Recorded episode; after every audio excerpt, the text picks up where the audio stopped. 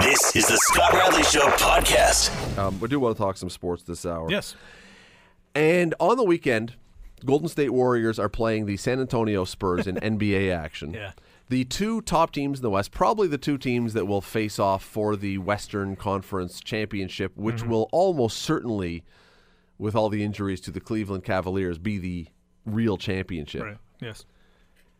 Golden State sends out a lineup minus Steph Curry, Klay Thompson, Draymond Green, Andre Iguodala, and don't forget they've al- they've also got um, Kevin Durant. Kevin Durant hurt. So they're five starters, all superstars.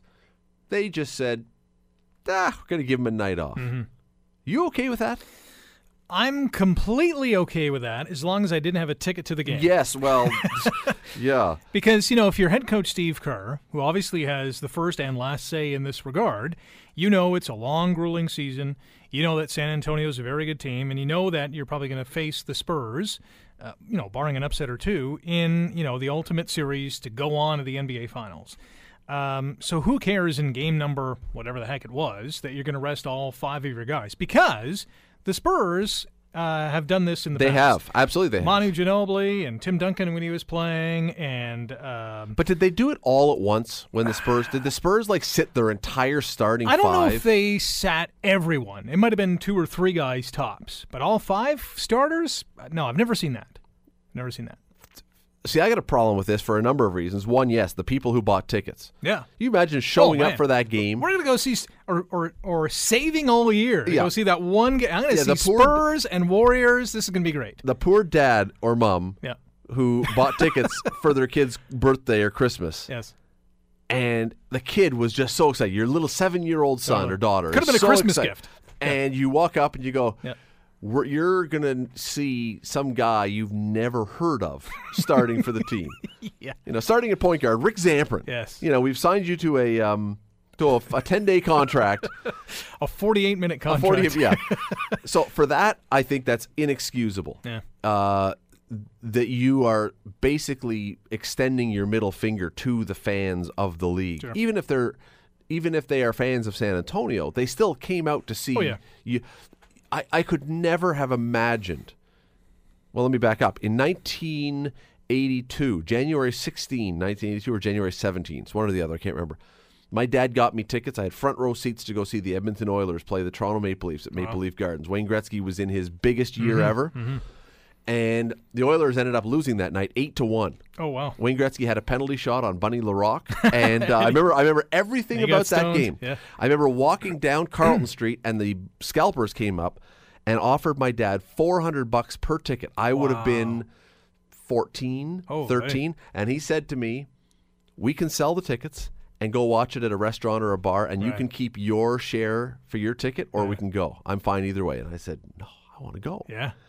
If I had walked in and they had said Gretzky, Curry, Messier, Anderson, Grand Fear. Fuhr, they're all sitting tonight, Yeah. I would have been outraged. And I think I would have been justifiably Yeah, outraged sure. by that. That's the first one. Second, the TV networks pay fortunes. And this was a Saturday night Mm-hmm. Yeah. prime Marquee, yeah. time marquee game Yeah. that you're basically telling the TV stations Yeah. Up yours. Yeah. We don't care about you. and th- but more than anything, this to me was showing great disdain for the competitive Mm-hmm. process. You're not even trying. Don't tell me, well, yeah, we think our B level guys can Right. be competitive. You're not. You were giving away Yeah. the game. You couldn't care less. And that to me is the biggest problem of it. Yeah, and you know, I'm not I'm not condoning what Steve Kerr decided to do and, and ultimately, you know, accomplished by resting his quote unquote star players. Uh, but the fact of the matter is that I'll just take the other side of this equation is you do know it's a long season. You do know the playoffs are coming. You have already lost arguably your best player in Durant. Uh, so why not, you know, rest all the other guys? Now to do it all on the same night, you know, is, is probably you're probably asking for trouble. You're probably asking for some kind of league note, not that he's going to get fined or reprimanded, but you know, I, I'm sure Adam Silver, the NBA commissioner, is saying, "Hey, Steve Kerr, don't ever do that again." Well, and again, I got no problem if you want to rest these guys one a night. Sure. Steph Curry, you're off Yeah, tonight. Don't yeah. worry about it. And, and Durant, you, I mean, all five at once just seems like it's almost making a point Yeah. more than anything. Well, and uh, you know, from a league standpoint too, you can't force a coach to say, "Hey, you got to play all your guys." I mean, you're you're paying these guys. Uh, you know, the, the fans have paid good money to see these these players play. Uh, you know, you mentioned the TV networks. You you have to play these guys. Well, a coach can just say, you know what, Steve Curry is or Steph Curry is nursing an ankle injury, and and Klay Thompson has a bad shoulder, whatever the case is, and you can you know You can fudge it. weasel your way around that. Um, but I do get your point. I would I would have been livid if I was a ticket holder and not seen or, or and, and seen that starting lineup and, and thought, what's going on here? should leagues be putting things in place that al- if coaches are going to be doing this and we're seeing it more now we see it in baseball all the time Yeah, guys yeah. get a day off and that's but you again you never see a couple of years ago you you would see Josh Donaldson for the Jays get a day off or Right. Bautista you never saw him sit the entire starting nine well Yeah, the last time you did was on the back, back half of a doubleheader a couple of years ago after Yes. they clinched Yeah. right? And, and but that was a unique circumstance. It was a double header, and everyone understood. So you'd seen them already. But should they be putting something in place that says y- you get? We're going to give you a piece of paper here, and mm-hmm. you can mm-hmm. write in, and you've got each player can have three passes or something where you can fill that out, but you can only put a certain number. Are they going to Yeah. have to put some kind of rules? That'd in be to say, interesting. That'd be interesting. We understand it's a long season. There's Yeah. a lot of travel. It's wear and tear. We want our guys healthy in the playoffs. Mm-hmm. But there's going to be a way you can do this now to not make a mockery of it. It's an interesting suggestion. The only yeah, the, the ouch that a coach would always have is, you know, my player is injured, even though they're not. But, you know, do you do you fine a team? Do you take away a draft pick? Do you do something to, you know, negate that kind of thought process to say, I'm just going to rest all my guys But because I wouldn't have to. lie. You would see. You could take away the lying, and uh, there is nobody who, no commissioner is going to believe if that suddenly five your Sure, oh five yeah, stars all came down with a nicked up injury at Right. the same day. Now you can just say it's okay. We're Mm-hmm. giving you the pass to be able to give them a night off, Yeah. but you can only give it so many times, So many times. and so many players per night. What would the penalty be though? If you didn't, Yeah, like say you could do it three times a year. You know, Steph Curry, you can only rest him, quote unquote, three times a year, and you know, fourth time when Steve Kerr wants to rest him, then you then you fudge the injury. then okay, But but you can't. th- But you, it would really prevent you from doing what they did by Sure. sitting everybody. yeah, You yeah, you could he could still sit for a game. He could, or he could play two minutes of a game. You throw him in to start, Yeah, or you throw him off the bench or something. You say he's a little sore. I mean, But you know what? Basketball is the perfect sport to do that in because you know you don't have 20 guys sitting on a bench like you do with you know the NHL or any you know pro hockey league. Baseball, you have you know 25 guys, a lot of them sitting in the dugout or in the bullpens. Um, you know, even football, you have you know 50, 55, 60 guys in a roster. Uh, it's easy for those teams to say, you know, these 10 guys are not playing this week because either they're rested or, or, or injured. With basketball, you have, you know, 12 guys basically on a roster. Uh, to take five of them out, I mean, uh, yeah, that's the stars would have to align in terms There- of them being legitimately hurt. there are guys on a on an NBA twelve man roster. There are the last couple of guys that you literally, even in garbage time, Yeah. never see. Oh yeah. There are on every team. There are two seven foot two white guys Just sitting, sitting at the end of the bench who are making Going crazy when someone hits a Yeah, big three. but who who are making five million bucks a year, but never play, Yeah. and they're usually, uh, you know, like you've heard about them maybe in passing in college basketball once upon a time, Because they did something special. and then you're like, well, whatever happened to that guy? Oh no, Yeah. he's number twelve on the bench. Yeah. you know, who never takes the sweats off. Those guys are playing in games like this, and again, it's like that. That to me is is kind of it. It really tarnishes to me. It tarnishes the league. It makes the league look Sure. silly. Yeah, it's uh, and and again from the ticket holder standpoint, because I think they really ultimately are the biggest losers because Absolutely. you know fans, you know, unless you're one of those you know front row kind of season ticket holders who are expending you know thousands upon thousands of dollars every year, uh, most of those fans, I'm sure, uh, that might have been their only game of the year, Yeah, which is too bad.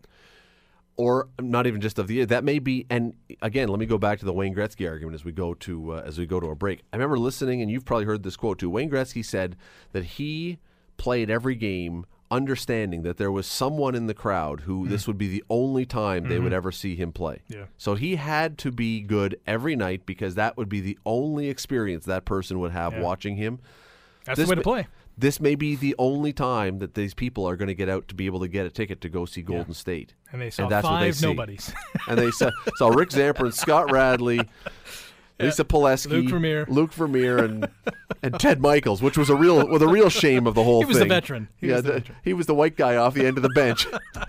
You're listening to The Scott Radley Show, weeknights from 7 to 9 on AM 900 CHML. Speaking of Loopy, did you hear about the Maple Leaf front office today? No, I did not. I was so much in storm mode today. Well, yeah. So they well, this was a bit of a storm. They raised oh, ticket prices. ticket okay, prices yes, for yeah. next year. But did you hear what they said was their reason? No, Okay, so they they got to pay all the big wigs more money. No, no, no, no, no. okay. See, I think people, even though they would s- be upset if the Leafs raise ticket prices again, I think if they said, "Yeah, but you know what? We got to raise ticket prices. Ticket things go up." Sure. People would be kind of ticked off, but they accept it. No, they said, "We're doing this for the fans, Rick. This is for the fans because Really? if we raise the ticket prices, this will deter scalpers, and people then can get cheaper tickets on the secondary market." What? That's exactly what I said. Okay, wait a minute. How does that math work? Because then, if the tickets, okay, so if our ticket is four hundred and fifty dollars on Right. average instead of four hundred and twenty dollars, well, the the scalper isn't going to keep going up and up and up. He'll have to keep it at. I sorry, I, I I'm trying to explain it. I really can't. I'm, I'm guessing their thinking is the the scalpers ROI is not going to be as big as years past, Yeah, but, but still they're going to be scalping tickets.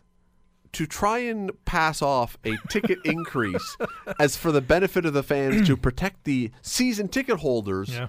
against scalpers That's ridiculous. is a bit of a. Uh, I'm I'm working on that one. Yeah. It, it may take me a while to try and wrap my head around Wow. that argument, but it's creative. They couldn't have come up with anything else. eh? It's, it's creative. Give them marks for that. MLS has to realize scalpers will never go away. No, and and the the part about it that they that is so unique is the better the Leafs are, the more scalpers, right? So Yeah, so, oh yeah, without so question. good. They, Good that they're getting to be a better team, but you're not getting rid of scalpers Yeah. by being better. No. Scalpers were there when they wouldn't win a game all year. Yeah. Now what, what's happening when they um, when they're doing okay? Mm-hmm. Hey, let's talk about um, hockey for a second and other things because there have been in the NHL this year a string of coaching changes. Yeah. Uh, Claude Julien gets fired in Boston, goes to Montreal. Montreal gets hot, gets better. Uh, the v- position that he got bumped out of in Boston, uh, Bruce Cassidy goes in. Boston starts playing better. Doug Weight goes to the Islanders. They start playing better. Yeah. Mike Yeo takes over in St. Louis. They start playing better. Uh, the only example of one that didn't work is in Florida when Gerard Gallant had his. Right. Uh, But you know what? They were playing pretty good with Gallant there. That yeah, was almost the reverse. Yeah, it was the reverse. But, but but you looked around the rest of the league, and these coaching changes are working. Do you really believe that coaches make a difference, or simply that the change of noise makes the difference? Do you believe that coaches really are doing things that cause their team to be Yeah. better? You know what? I think a coach is a coach is a coach in terms of systems, especially in hockey. There's there's only so many systems you can implement, right?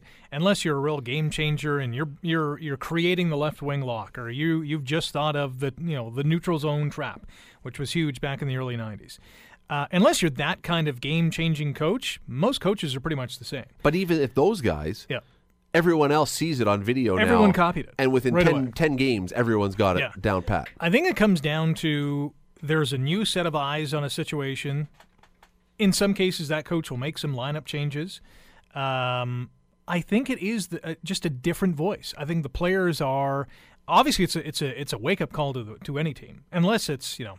10 games left in the regular season and you know team A is making a coaching change in whatever sport the impact is not real uh, uh, tangible.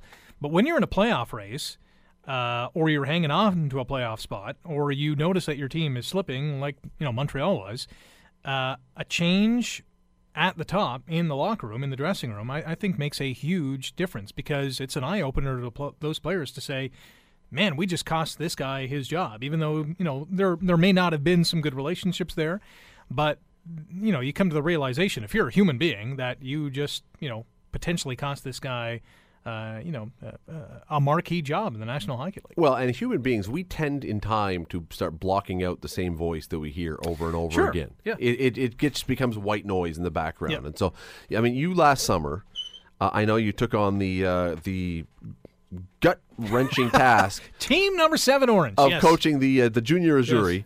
um, and uh, the season started out, I understand, with a series of losses, and then uh, got very hot near the end in, Yes. in soccer. But your son was on the team, correct? Yes. And I don't know if you've experienced this yet, but you probably asked your son to do something that if he's like every other son, you know, whew, in Mm-hmm. Yep. one ear out the other. Yep. Oh, but yeah. then the assistant coach says, "Hey, do this," and he immediately Yes. will do it because it's a different, Different voice. That and I, that's that to me. I don't think that when I look at these coaches. Some of these guys have made careers, Mm-hmm. and you have to say, okay, there's probably something in Claude Julien's Yeah. technique, whatever else that can allow him to be a good coach. Sure. But a lot of these guys, I don't. I mean, when I look at a guy like Mike Yeo, yeah. Well, compared to the guy that he took over, Ken Hitchcock, know, Stanley Cup winners, yeah. won gold medals at the Olympics. yeah, I'm not looking All of at a sudden, him. he's not a good coach. yeah, and I'm not looking at Yeo as a guy who is some somehow brilliant Right. or, but he's just different. Yep. He's just different. Yeah. And it, it really makes you wonder why, in a lot of these cases, with the few exceptions of the guys at the very top, why these guys are able to squeeze such huge money out of their Mm-hmm. Teams Yeah. when all they are is a different sounding voice. Yeah. Well, I mean, it's no different than, you know, at at the workplace when all of a sudden you have, you know, a change at management, you have maybe a, a company that takes over your company, or there, there's some new top dog at the top, and you take notice and you might work a little bit harder that first couple of months or, or uh, you know, try to impress upon the new boss that, hey, you, you belong, you want to stick around, you want to, you know, jump or climb the ladder. And I, I don't see it being any different in the world of sports. These people are just people trying to, you know, climb that ladder. I am shocked in sports that no owner or general manager yet, because we always hear about coaches that are trying to do something completely different. I'm surprised that no general manager or owner has done something completely off the wall yet with a coach. Hmm. If because we always hear if a coach, if you're you're right that a coach is primarily all the systems are ultimately pretty much the Right. same. Yep. If a coach then is primarily a psychologist and a motivator, why has no team gone out just to hire a professional psychologist Mm-hmm. Right. to be their head coach? We can have a bench coach who looks after all the practices and stuff, but the coach is going to be Tony Robbins. I mean, as an example, we're going to bring in someone Yeah. who is just about the mind games. right, right. I'm shocked that no one has tried that yet. I could see that working for a little while, Yep. but I think especially when you're talking about pro athletes who are making millions of dollars, and now you bring in a Tony Robbins like character. I think his message will only go so far because the respect factor is that in many cases, National Hockey League coaches either played in the league or they, they accomplished something in their hockey careers. Not all of them. You know, Sparky Anderson's a great example in the world of baseball. He was a horrible baseball player. Scotty Bowman, same thing. Scotty Bowman, same Yeah. thing. So you don't have to be a great um, player in, in, in your particular sport to have success.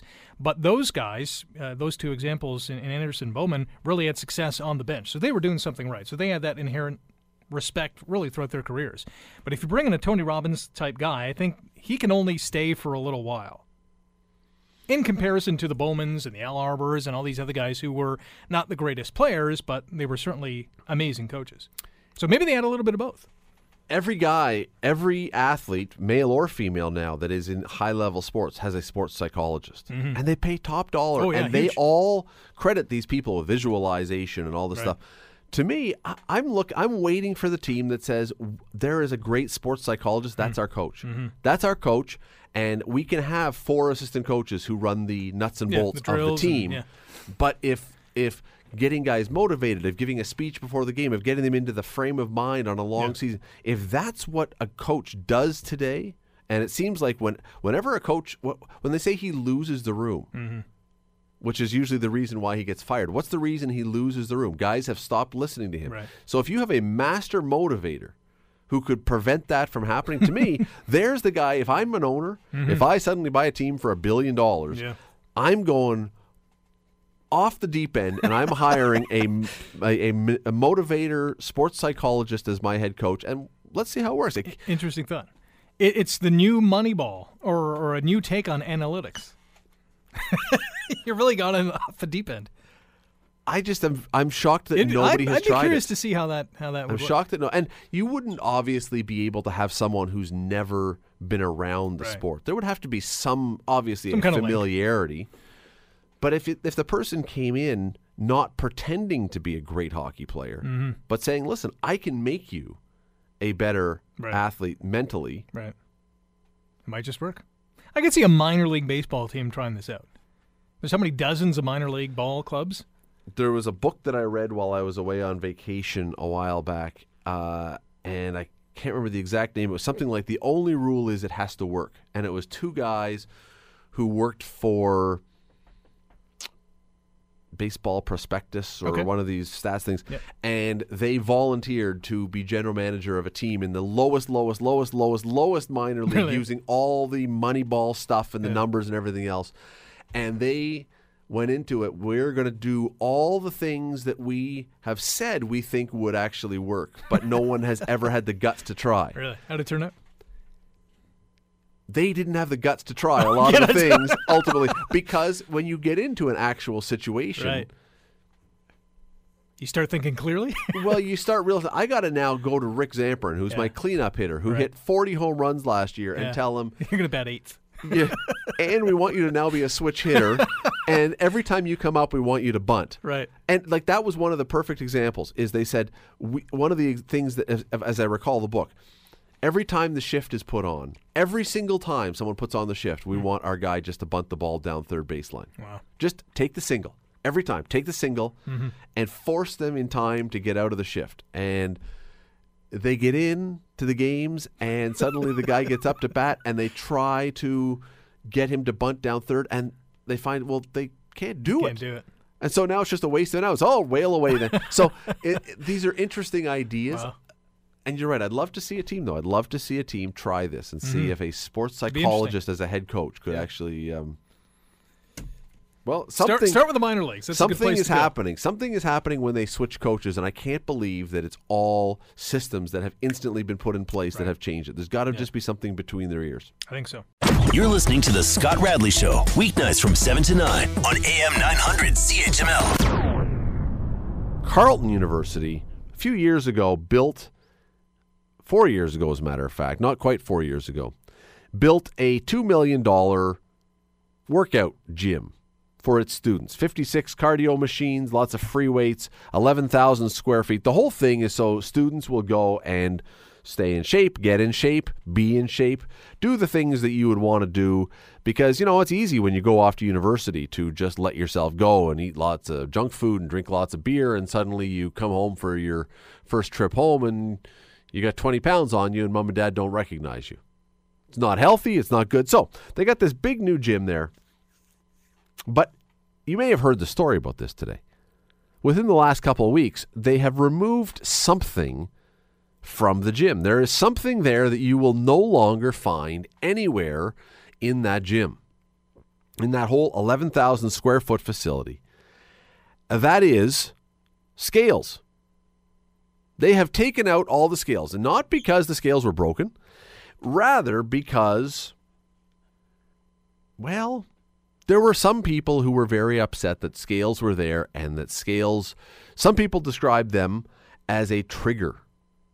They, that a scale, if you step on a scale for someone with an eating disorder or someone who's having a, a trouble, a difficult time losing weight or getting down to the weight they want to be at, stepping on a scale can be quote, quote, triggering. And therefore, rather than potentially make someone feel badly about themselves, let's just take away the thing that might make them feel badly about themselves so they can feel better about themselves. Now, it doesn't actually solve the problem, mind you, because if you're trying to lose weight, if you're trying to get in better shape, simply not having a scale doesn't change what you weigh. It just makes you feel better because now you're not seeing how you're failing or how you're not succeeding enough. But what do you think about this idea? Because as far as I'm concerned, and we've talked about university issues before on this show, we've talked about the fact that universities that are supposed to be that are supposed to be places of great intelligence and thought and debate and discourse and intellect that universities, boy, they're doing some stupid things these days. This seems to me to be just another example of the idea this is very similar in a lot of ways to the idea of, of banning different kinds of speech because people are upset by hearing someone whose view is different from theirs. It's all about, seemingly now, on many university campuses, it's all about removing anything that I might disagree with or that might make me not feel 100% comfortable. And if it's something that doesn't make me revel in my self glory, it must be gotten rid of because I'm here to be made into a beatified person who everything around me is going to make me feel good and feel solid in my own skin. That's what universities have become, a lot of them, especially down in the States, but it's obviously trickling up into Canada. But we have people, I remember back before the last election that there was a university down in the States and somebody had written on the pavement in chalk, not engraved it, not said it. All they had written on the pavement in chalk was Trump. Not anything about Trump, pro or con, just Trump. And the university, some of the people at the university went bananas and wanted that declared a hate crime. If they could find the person who wrote it, they wanted it declared a hate crime and have that person expelled because it was triggering and it was intimidating and it was making them think scary things. Well, this is similar. Is it not? I go to the gym and I want to get in shape, but I step on the scale and it tells me that I'm five pounds heavier than I want to be. This does not make me feel good. Therefore, I should not have to face this because I should only have things that enhance my self esteem. Forget for a moment the fact that not enhancing your self esteem is probably what makes you better. Now, not all the time. We don't want to have people getting hearing negative stuff or having to be challenged all the time, but at times having someone challenge you and make you understand that you're wrong or you haven't lived up to your expectations or you haven't been good enough, that would actually make a lot of people better because they would say, Oh, I didn't get 99% in school just because I have to. All right, I got to work harder. I got 60, I got to work harder. Well, somebody from the university, of course, this has led to at Carleton taking scales out of the change rooms. This has led to a massive amount of blowback, not surprisingly, because it's quite frankly juvenile and idiotic. It really is. It really is.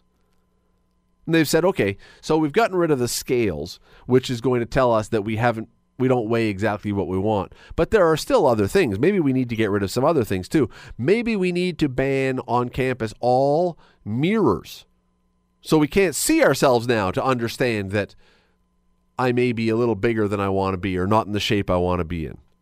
Maybe we need to get rid of anything that shows our reflection so that I can't feel badly about myself. Maybe, maybe what we need to do is in the campus clothing stores or whatever else, get rid of all sizes on clothes. You just go in there and try it on, but we're not actually going to tell you what size it is to try it on. They're all just going to be thrown into a bucket together because if I'm an extra large, that might make me feel very badly about myself compared to someone who was a small. I might want to be a small, but I'm an extra large, and now uh, what am I going to do? I, I, I suddenly am embarrassed that I have to buy an extra large next to my friend who bought a small. Right? Is anyone else seeing how stupid this actually is? That this concept of we must remove anything that would make you have doubts about your own greatness or that would challenge your beliefs about your perfection or your or the rightness of your point of view or position.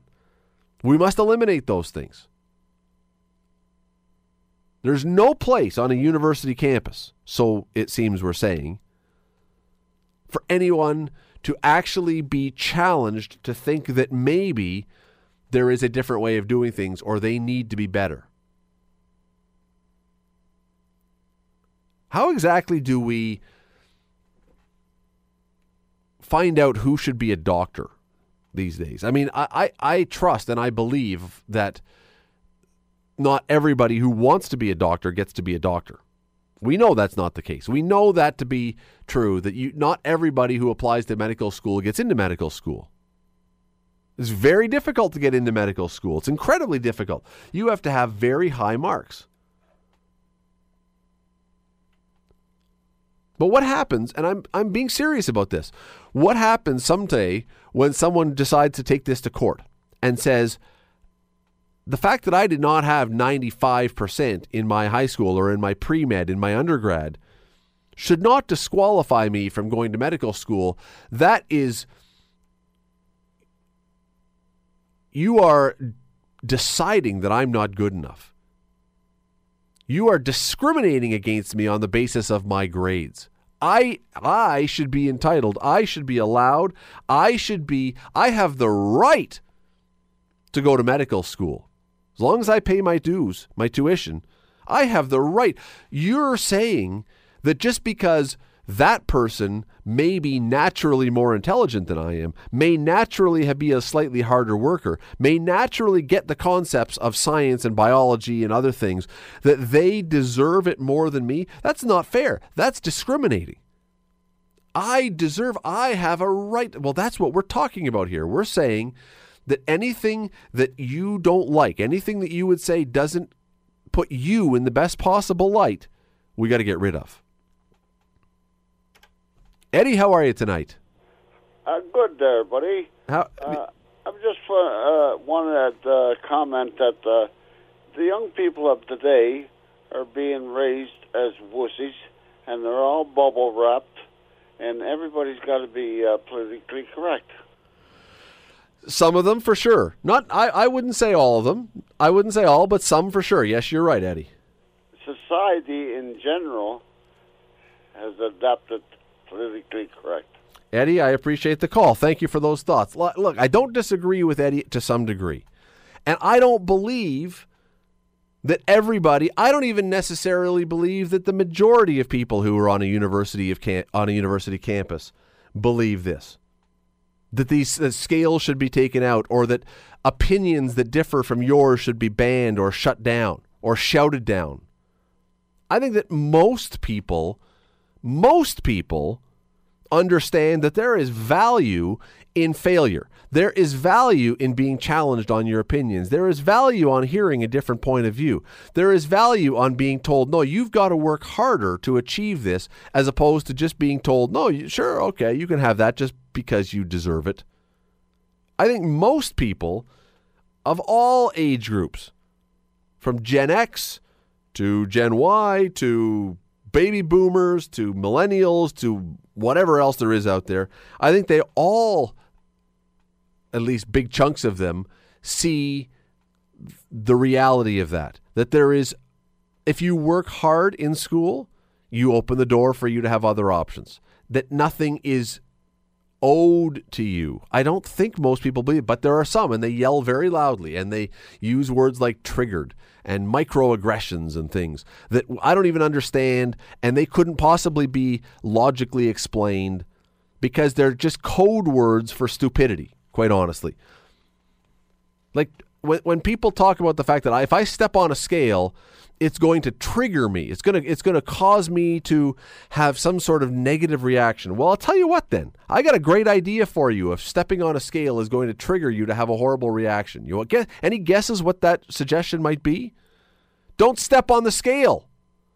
Why must all other people not be able to have that available to them because you believe that somehow if it's in your area that it somehow is so negative to you that no one else should be able to deal with this either because it really it would it would defeat you and them. And again to me this whole thing only this goes to the scales are symbolic in this case of what we're seeing at universities. The scales it's not an issue of scales really because you could you can honestly if you want to, you can go to Walmart and probably buy a scale for 20 bucks and have it in your residence.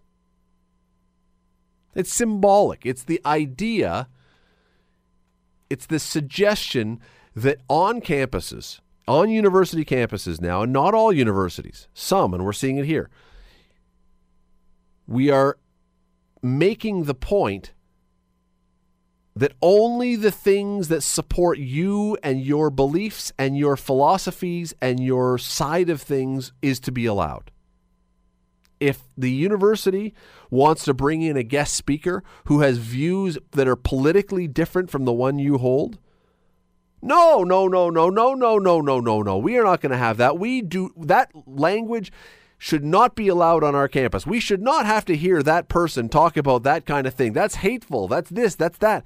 Rather than saying, yeah, let me listen, let me hear that person out, and then we will have a discussion about why I agree or disagree or otherwise with the person who is speaking. Rather than challenge our brains, rather than challenge our conceptions, our beliefs, rather than make ourselves better we want to pull people down rather than trying to climb up to make ourselves better. If anyone around us disagrees, we're going to pull them down so they just can't climb past us.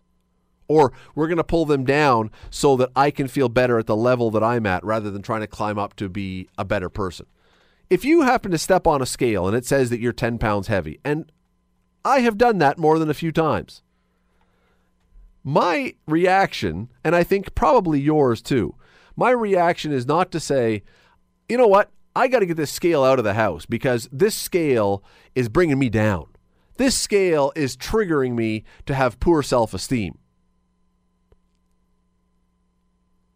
What most people do when they step on a scale or hear something that differs from them or when they experience some kind of failure is they say, huh, if I want to lose those 10 pounds, if I want to get back to the weight that I'm supposed to be at, if I want to get my marks up to a certain point, if I want to be a certain have a certain career or do a certain job or whatever else.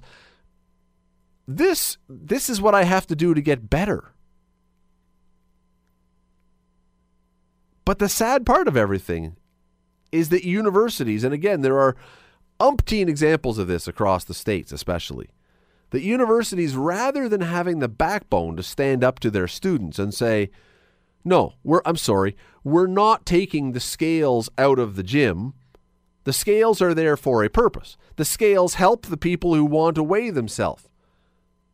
Rather than saying that, the universities, in so many cases, are backing down and saying, oh, yes, that, exactly right. Yes, those scales, it's a horrible, horrible thing that we would have people weigh themselves and somebody might be triggered.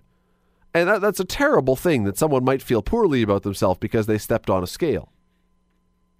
What kind of ridiculous decision is that that you would have a university that would say rather than encourage people to fix the problem, we'll simply remove the symptom. That would be that university would be like someone coming to a doctor's office who's got a terrible rash. And the doctor simply saying, "All right, well let me just give you some stuff that will ease the itching." Rather than saying, Here, let me give you something or treat you in a way that will stop the cause of this rash. I mean, the first doctor who just wants to give you the itch cream, he's basically saying, I'm just going to let that rash stay there, but we'll make it so it doesn't bother you as much. The real doctor is saying, let me solve the problem. Let me deal with the issue at hand here. And that's what we're talking about here rather than having all these things at university campuses, whether it's freedom of speech or freedom of thought or differing opinions or scales in a gym, it's about I don't want anyone to tell me something that I don't want to hear because that challenges my suppositions, that challenges my views.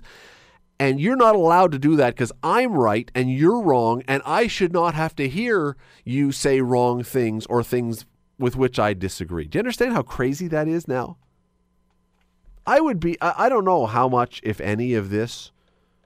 I, I haven't heard a lot of stories, to be honest, of this stuff going on at McMaster, for example. But I would be terribly, terribly disappointed with our university here in town if they were bringing in, for example, a guest speaker who might have views that are controversial who might have views that are slightly different or off the usual thing that is now politically accepted. If you brought in someone who who might say something that is going to challenge you in wherever you are, I would be very disappointed if there was some controversy and some people started screaming and McMaster's administration said, "Okay, we're going to send the person home. They can't speak here anymore." Maybe that's happened. I don't know. On either side of the political equation, if you're a conservative, you should not be yelling down someone who is liberal for having the chance to speak and to express their opinion. You can disagree with them, but let them speak. Let hear them out. When you hear them out, you can probably then better explain why you disagree with them, and vice versa. If you're in the gym and it's the same thing, it, it, I know it doesn't sound uh, uh, on its face like it's the same thing, but it's the same thing. If you're in the gym, the reason you don't like hearing someone whose opinions are different is because it challenges you and maybe makes you think that someone is saying you are wrong. If someone ha- if you get into a discussion with someone and it's an argument or it's a debate, they are saying, "Here's what I believe," and you can interpret that as saying they are saying I am in the wrong. It's the same with a scale. If I step on it, it's telling me I'm a failure, I'm wrong, I'm not doing something good enough. And so rather than say, "Fine then, work harder, fix the problem, don't step on the scale if you don't want it." We're saying, "No, we agree.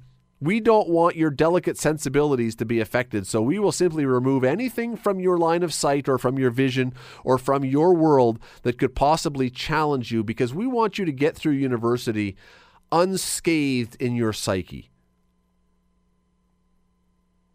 What happens when you get out into the actual real world and someone who's a boss of yours or someone else says something that's contrary to your opinions? Well, we're not going to prepare you for that. I just the idea that people at a gym cannot even weigh themselves now to see if they're making progress is no different than a course not allowing the professor to give grades to see how you're doing. We haven't got there yet, but there's time. There's lots of time. You're listening to The Scott Radley Show, weeknights from 7 to 9 on AM 900 CHML. It has taken a long time for the stains and the stories and the horrors of what happened in World War II to fade away. And I don't mean from our memories, I'm talking about the people who were involved in them because there are still a few people around who were involved in it. They're very elderly now. Keep in mind that this was in the 1940s, and so assuming they were 20 at that time, you're talking about a lot of people who would be at or close to 100 years old now.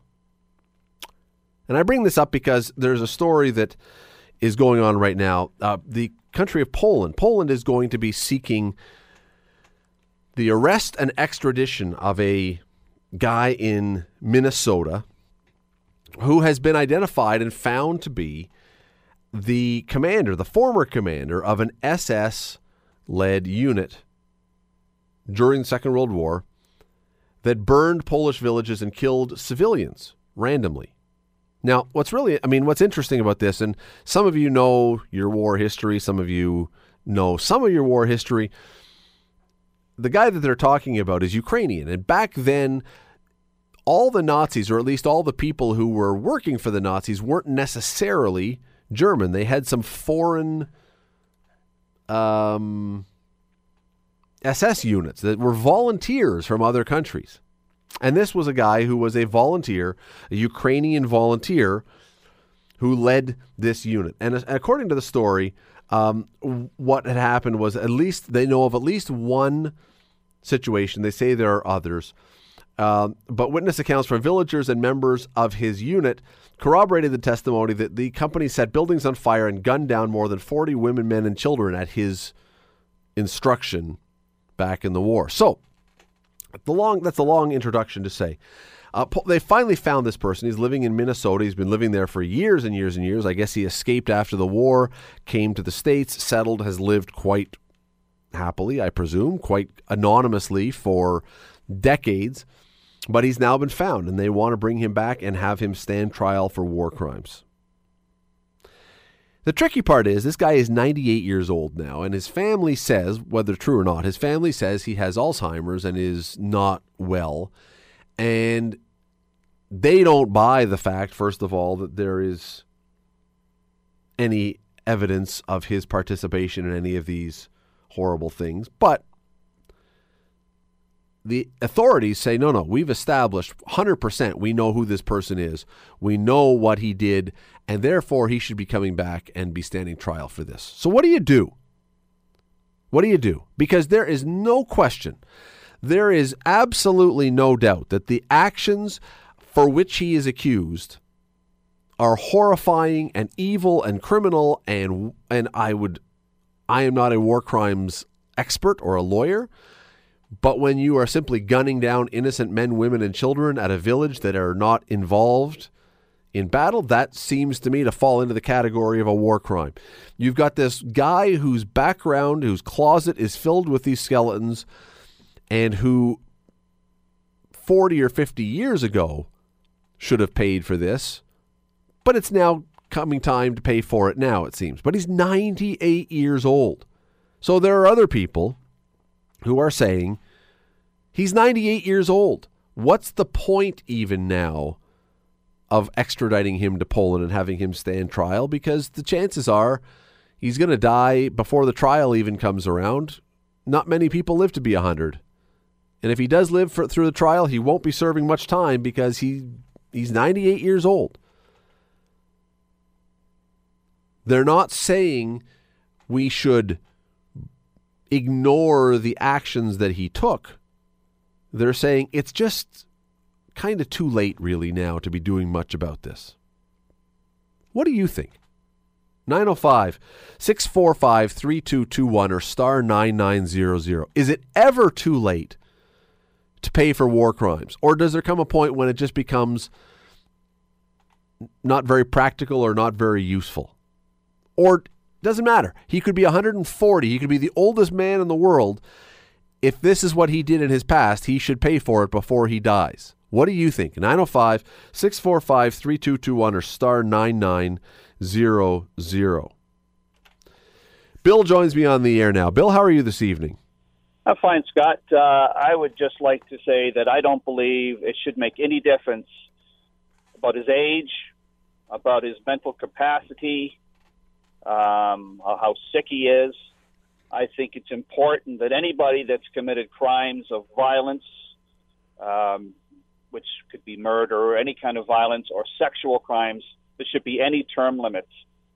I think it's very important, especially the nature of the crime that this man is accused of, that it should be brought to trial and, of course, his crimes exposed for everybody to hear what he did because unfortunately, there are still people, some who are, we think, educated, that aren't aware that there were crimes committed during the Second World War, like the Holocaust. In fact, I believe, and you may know who I'm talking about, I believe there was somebody running for a position as an MP or MPP who didn't even know about Auschwitz. And uh, she was exposed that she didn't know anything about it.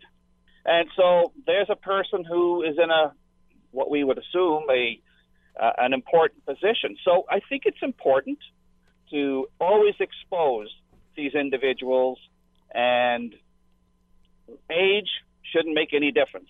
Bill, are, is Bill is part of what you're saying, Bill? If I understand this right, that it's got less to do. And, and and if I'm not getting your words right, correct me. But it's got almost less to do with him than it is with the instruction to the rest of the public and the reminder historically of the evil of this that by bringing him to trial, we will be instructing other people who don't necessarily know. The fact that he may never serve a day in jail is, you know, at this point, secondary.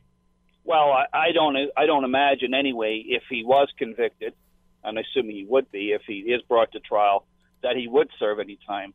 But just to I, ex- further explain myself, this would apply actually to any kind of crime, which involves murder, violence, or sexual crime. There shouldn't be any term limits based on age or mental capacity because the crime needs to be exposed and you know, but but in this particular case, there's also the historical context involved, right? Uh, so that's why I would I'm only emphasizing that aspect of it. Bill, there that- are a lot of yeah, sorry. No, no, no. Listen, it's it's. I, I agree with you. I'm. I, I have a. There is a little tiny, tiny part of me. I'll be honest. It says when he gets to be 98, there is. uh not not sympathy towards him for what he did that it becomes a very costly endeavor for not very much reason. But that's the tiny tiny tiny little piece of me. The vast majority of me says exactly what you did.